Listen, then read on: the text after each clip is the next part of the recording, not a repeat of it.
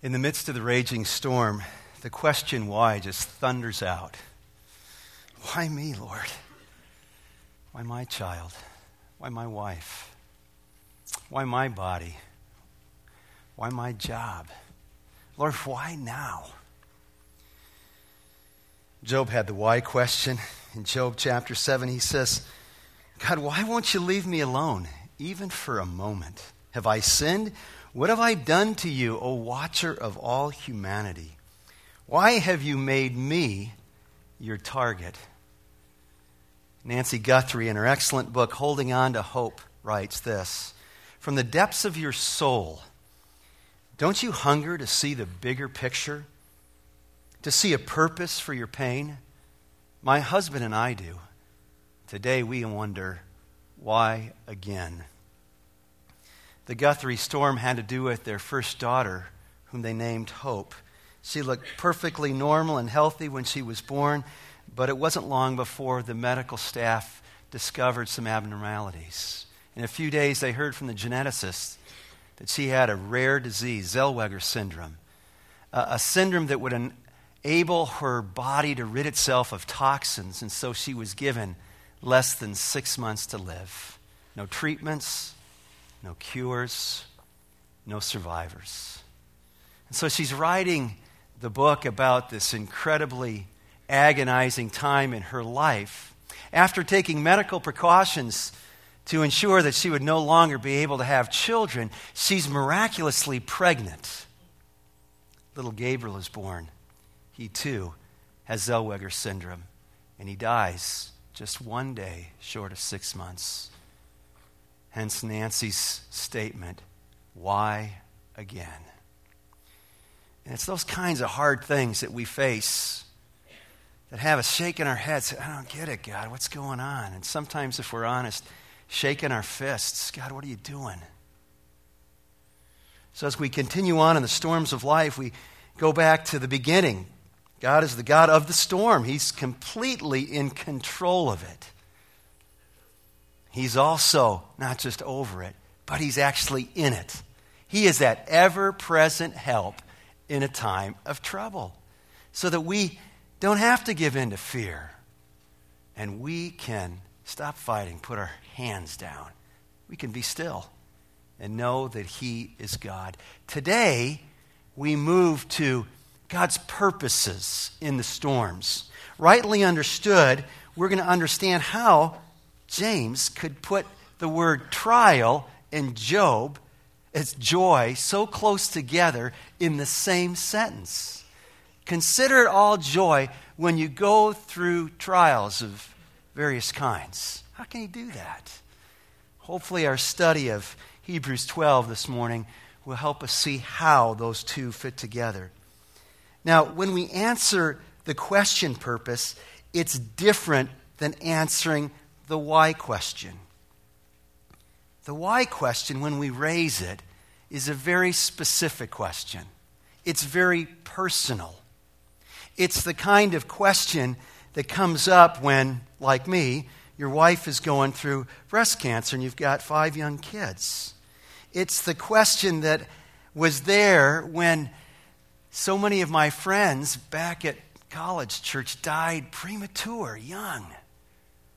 Rich Dominguez, a father of nine, dies in a freak car accident going down to Taylor University. Reach out to his son who's just going through some hard things. Loses control of his car, goes across the median, is hit by a semi. He's killed instantly in the prime of his life, and his family desperately needed him. Why? I think of my friend Jonathan Thigpen, a leader in our church, a leader in the church taken by Lou Gehrig's disease in the prime of his life. Jeff Perrine, a younger man, a great father, a great husband, a great leader in our church who dies of these non malignant brain tumors that take his life. The why question's the question you had as a church two years ago when your beloved pastor, Brad Smith, was taken home. God, why? Why would you do that?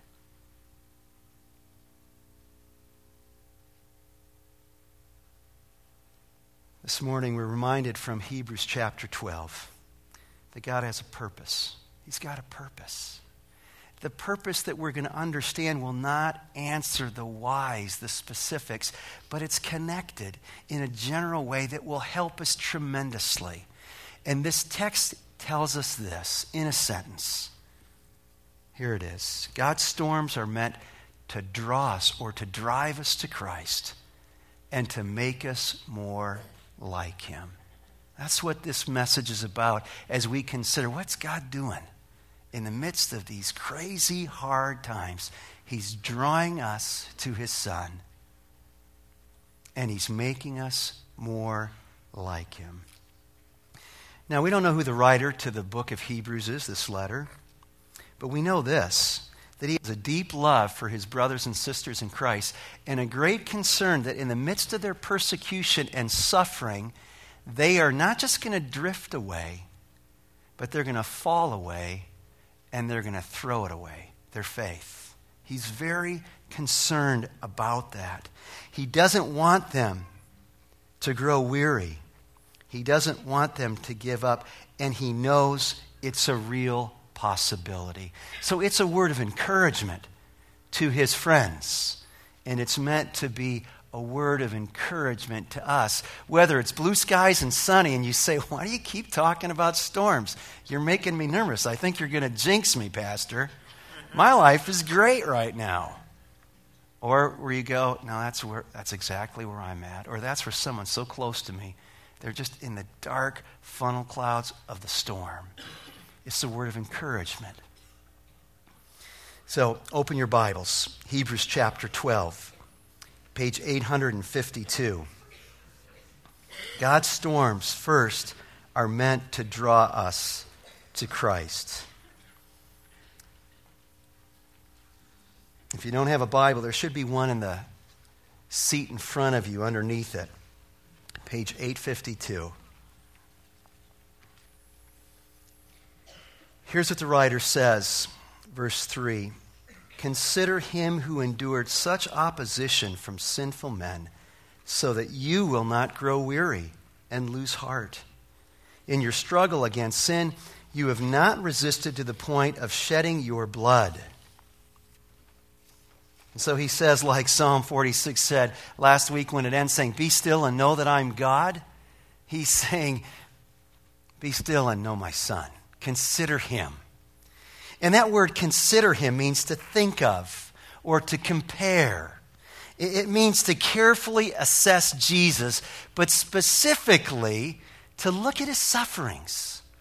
Let your pain, let your sufferings now cause you to reflect on Christ's sufferings for you, his love for you, the agony that he went through for you. I don't know if you've ever thought about it, but Christianity is the only faith that shows a God who suffers. God suffers in his Son. And so let your suffering take you to God's suffering Son. That's what happened to another one of my friends, Dr. Andrew Chung, who also died prematurely. He died uh, a just excruciating death battling pancreatic cancer with just incredible pain. And he wrote this email to me in the midst of it. And here's what he said about this very thing of drawing near to Christ. God visited me last Thursday night while I was in bed. I'd not been able to sleep that night and remembered getting up to use the bathroom around 3 a.m. I did not see a vision or feel the flutter of wings or hear a still small voice. But I had sweet communion with him like a father with his child. I remember words from him flooding my soul. The words did not enter my ears, but I felt like my mouth was wide open and I was eating them up. In the last few weeks that I'd been in pain, I'd ask God over and over, Why are you allowing me to suffer this pain? It's of no benefit to you or me. This is so meaningless. But that night, he came and explained to me why. He knows the pain I was going through, but he wants me to experience this pain so I can understand more fully the pain that his dear son endured. I've been a Christian for a long time, but I've never fully understood why Jesus had to endure the agony on the cross. That night, I understood why. Enduring the pain and suffering was part of the price he paid for us, since pain was part of the punishment for my sin. He put everything in such clear perspective. I remember thinking, let this last forever. He ends with this During the visit, he did not indicate to me if he was going to heal me. It did not occur to me to ask him. At the time, it didn't seem to be important. You hear what happened? His pain took him to the cross, where he gently knelt before the cross in a new and fresh way, understanding God's great love for him in Christ. Lewis talks about how God uses pain in his book, The Problem of Pain. Great quote God whispers to us in our pleasures, He speaks in our conscience, but He shouts in our pain. It's His megaphone to rouse a deaf world, it's His megaphone to get our attention. And if you're new to Door Creek, we're investigating the claims of Christ, wondering what this is all about.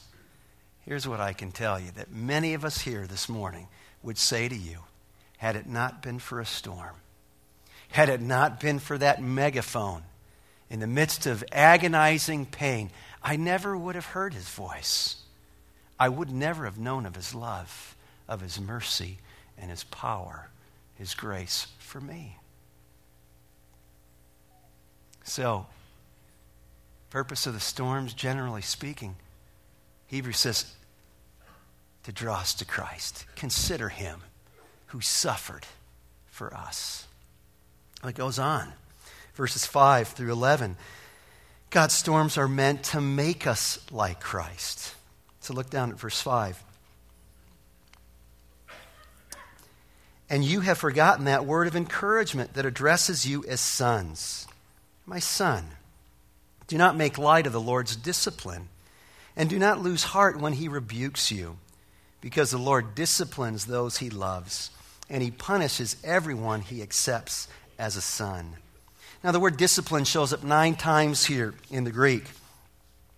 And it's the language that we're going to use to talk about the storms, but it's very important that we understand the full meaning of this word discipline. The word discipline comes from the same root that we get the word child. And it has to do with anything and everything that a parent or a teacher would use to help that child grow up to maturity. So, it deals with correction, but it deals with training and cultivating and educating a child that they might reach adulthood and complete maturity. Now, that's not what I usually think of when I hear the word. Here's my word association discipline, wooden cooking spoon. Huh? Anybody been there? Oh man, here's how it was in my house. Got in trouble. And my mom would say, Go to your room. Well, that wasn't what freaked me out. What freaked me out was her frantically searching through the utensil drawer for the big fat wooden cooking spoon. I can still hear it, and it sends chills down my spine. I knew I'm going to get it. And so I'd run to my room, and I'm looking for small books that fit down my pants. Because I don't want to get hit by the spoon. That's what I think of when I think of discipline. And that's exactly what Satan wants you to think about when you go through the storm. I'm getting nailed. It's just how it is. And in John chapter 9, the disciples see the blind man. What do they say? Hey, Lord, who sinned? Who messed up here? This guy's blind. Something bad happened. Somebody did something wrong. Was it him? Was it his parents? Jesus said, Neither. It's so that you might see the works of God, his power, his compassion at work in this man's life. He didn't do anything wrong. And it's so easy in the storm to say, I'm being punished. Christ took your punishment endure hardship as. This is a simile. As discipline. It's like it. It's not punishment, it's God's training to make you more like his son. The context is clear. It's a loving relationship. You have that word discipline nine times, but also in this, we have nine references to either son, father, or children. Look at verse 7. Endure hardship as discipline. God's treating you as sons. For what son is not disciplined by his father? If you're not disciplined, and everyone undergoes discipline, then you are illegitimate children and not true sons. The fact is, he's doing it because he loves us. The opposite of love is not hatred, it's indifference. And God is not indifferent to us, so that He would even allow and bring these storms in our life to help us and to train us grow to be more like His Son. Now, there's a twofold warning. You see it back in verse 5.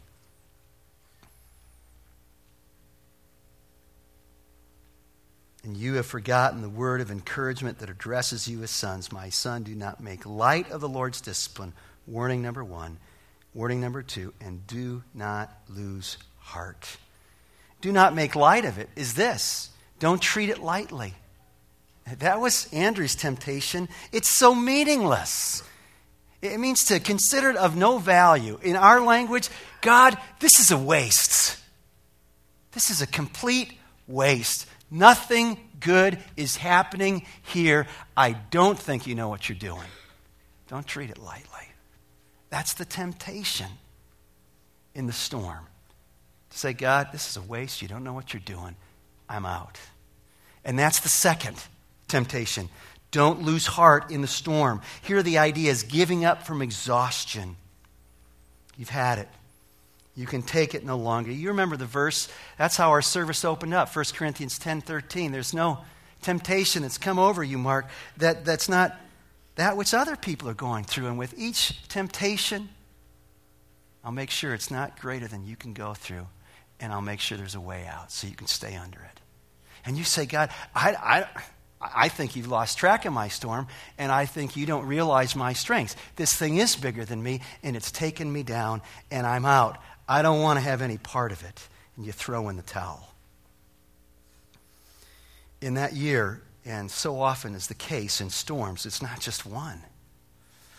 So Lori's diagnosed in December, has her first surgery right before Christmas has her mastectomy right in the beginning of January. On that same day, my dad has a quintuple bypass. Two weeks later, my dad almost bled to death. Five months later, my mom drops dead of a heart attack. It's now the fall of that year. Uh, it's just a Wednesday night at church, and I'm up there with Luke and a bunch of dads and their sons who are having a great time. And all of a sudden, in this game of sharks and minnows, Luke's running across the gym floor, a concrete floor covered with a thin layer of carpet, and he steps on his shoelace never gets his hands out, and he smacks his head on the floor. I didn't know whose kid it was until I ran up and I see the little redheaded guy. I know that's Luke. And by the time I got there, he was seizing. He was having a seizure. All I could do is give my cell phone and say, call 911. I'm saying to God, I can't take another thing. Don't do this to me. Well, praise God. He was fine. But I'm telling you, I was so close to saying, I'm out. I can't take another thing. I remember a young man at the end of a service speaking on these very things, and he came up to me at the back and he said, I'm this close. I'm this close to going under. Can we talk? Now, these are the real, real temptations in the midst of it. And if we don't know his purposes, that's exactly the path we're going to take. But when we know his purposes to draw us and to make us like Christ, and the making of making us into Christ likeness is seen right here in verse 10. So look at it. Our fathers disciplined us for a little while as they thought best. Hey, kids, we're doing what we think is best. We're not perfect. God is perfect. He disciplines us for our good. And here's the purpose look at it that we may share in His holiness. There it is. That's the second thing that God wants to do in the storms. Not to draw us to Christ, but that we would share in God's holiness. What is God's holiness looks, look like? It looks like Christ. That He would form Christ's character, His image in our life. And we know it's important because verse 14 in the same passage tells us this without holiness, we won't see the Lord. We'll never get there. And so, do you see how it works? The tests, they refine us. It's not about punishment, it's about polishment. And the test is like the chisel in the hand of the sculptor. And God uses the storm, He uses the trial, and He chips away that every, everything in my life that isn't Christ, so that Christ begins to appear in me. Sometimes they're little chips, like the things we see flying. Sometimes he knocks off big blocks in one whack. His polishment, not his punishment. And if we're going to share in God's holiness and reap this harvest of righteousness and peace, not a stalk, but a whole harvest of it, then here's what the text tells us in terms of instruction. Go back to verse 7. It first tells us to endure hardship. That is, we embrace the trial. And the word endure here means to remain under it. There's a weight in the storm. It presses down upon us, and our natural reaction is, get that thing off of me. Thing's going to kill me. That's our reaction. He says, stay under it, embrace it. Mel Gibson had it right as he depicts Christ going from Jerusalem to Golgotha, embracing the cross so that the thief even mocks him. The dialogue and the picture is not exactly in the Word of God, but his attitude of embracing the Christ is uh, the cross is clearly there in the Gospels. Embrace the trial. Not only do we embrace the trial, but we embrace his rule Verse 9 says, We are to submit to the Father of our spirits. What does submit mean? If endure means to remain under it, submit means to place yourself under someone's authority. Embrace his rule, his authority. And what you're just saying is, God, you're God. It's what Job did. Naked I came, naked I'm going. Everything I have is from you. You have the right to give it, to take it away. Though you slay me, yet will I praise you. I submit my life to you your God. And in verses 10 and 11, we understand that we're to embrace his perspective. And his perspective is this it's for our good. God's discipline, his training is for our good.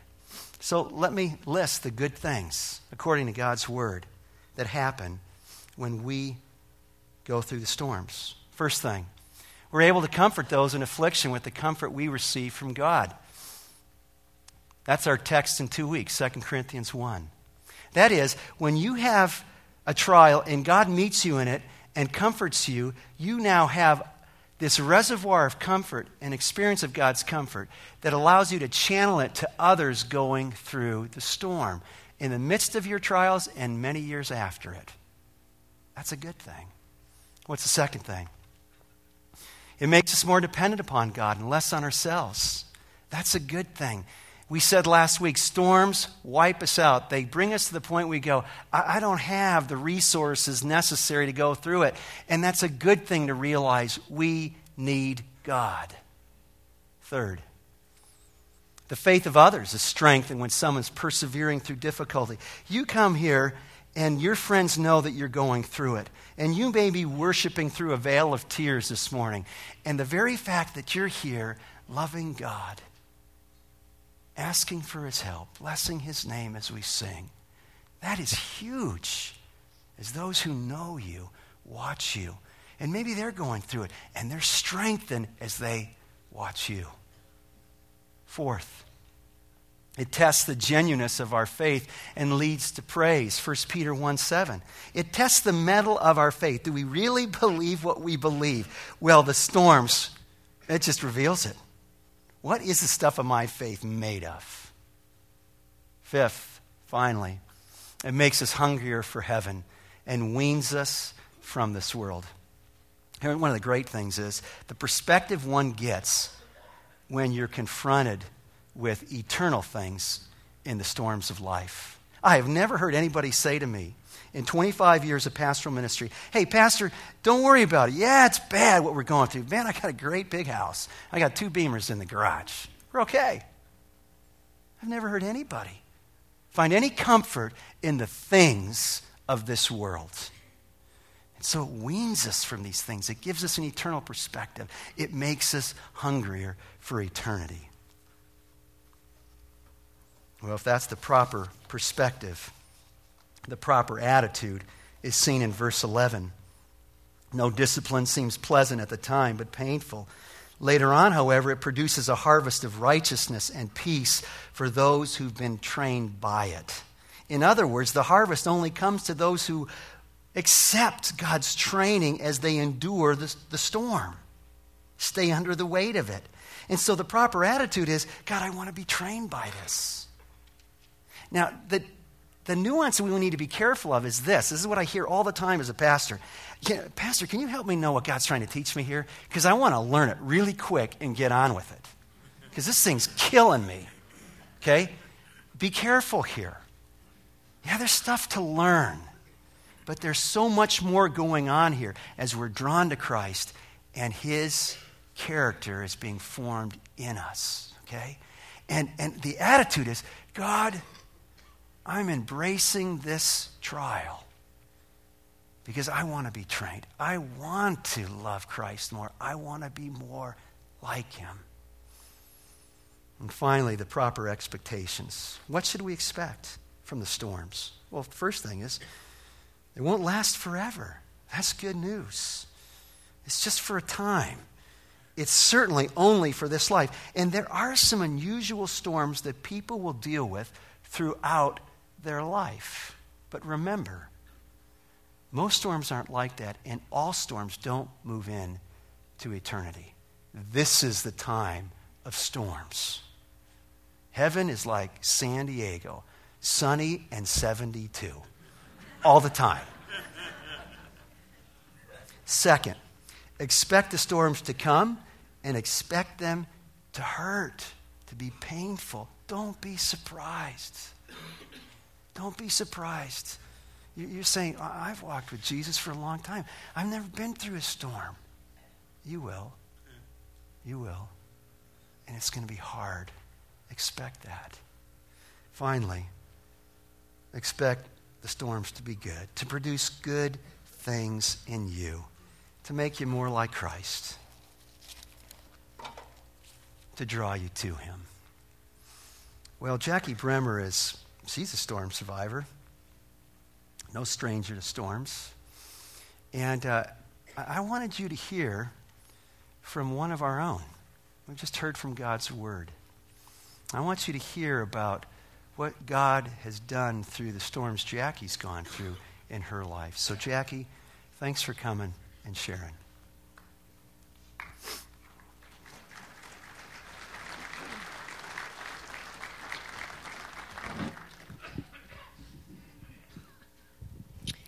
First, I want to thank you all who supported me in prayer through this last year. And a very special thank you to Marcia and Charlotte Miller. They are not just prayer warriors, they are my prayer Valkyries. And it's because of the prayer and support and friendship of this community, this Door Creek family, that I can look back at this last year and do as the Psalms say remember God's faithfulness, and then praise God for the storm. And together we can look back at the time after losing Brad and remember how God worked in and through us and then praise Him for the storm.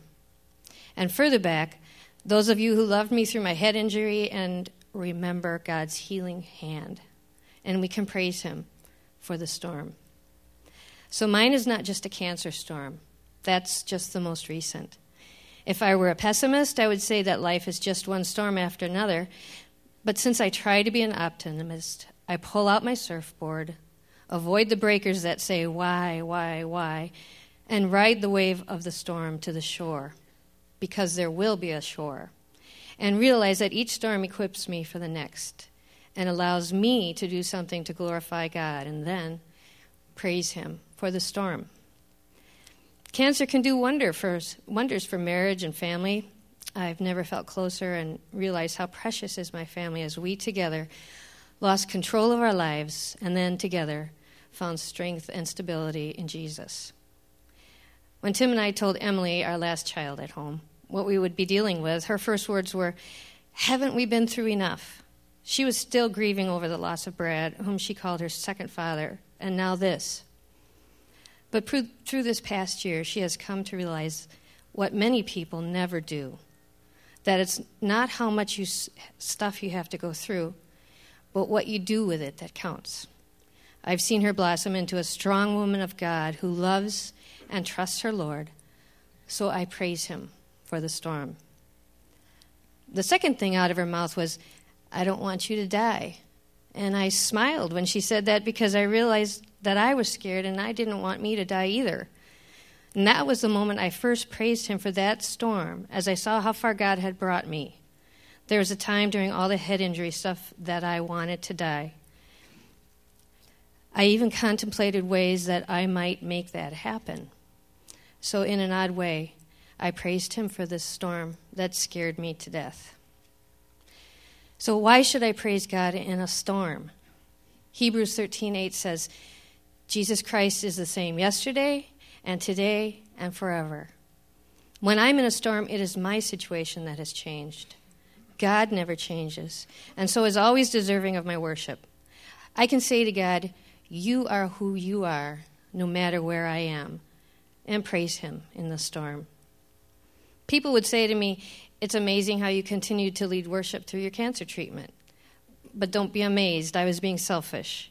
Psalm 121 says, I lift my eyes up to the hills. Where does my help come from? My help comes from the Lord, the maker of heaven and earth. So, what happens when I lift my eyes up? I take my eyes off of me. Worship with you all was a bubble of time that I could actually forget about the storm.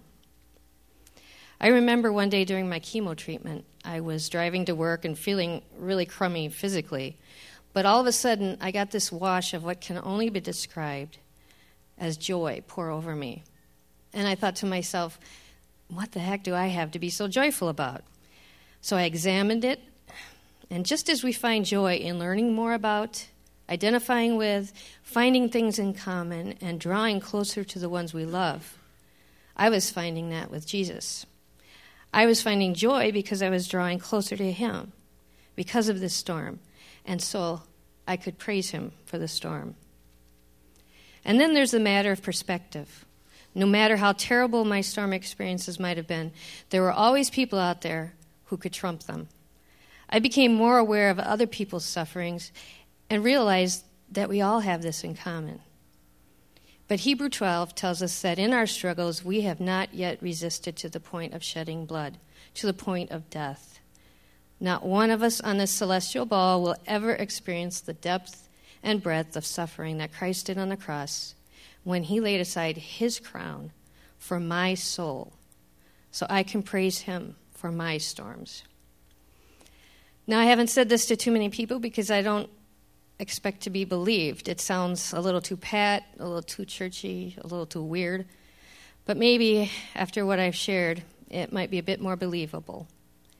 If I time traveled back to BC before cancer, knowing what I know now, and was given the choice of cancer or no cancer, I would choose cancer for how it has grown my marriage, my family, my friends, my church, but most important, my relationship with my Lord. So, really, what else would you expect your worship director to say but praise him in the storm?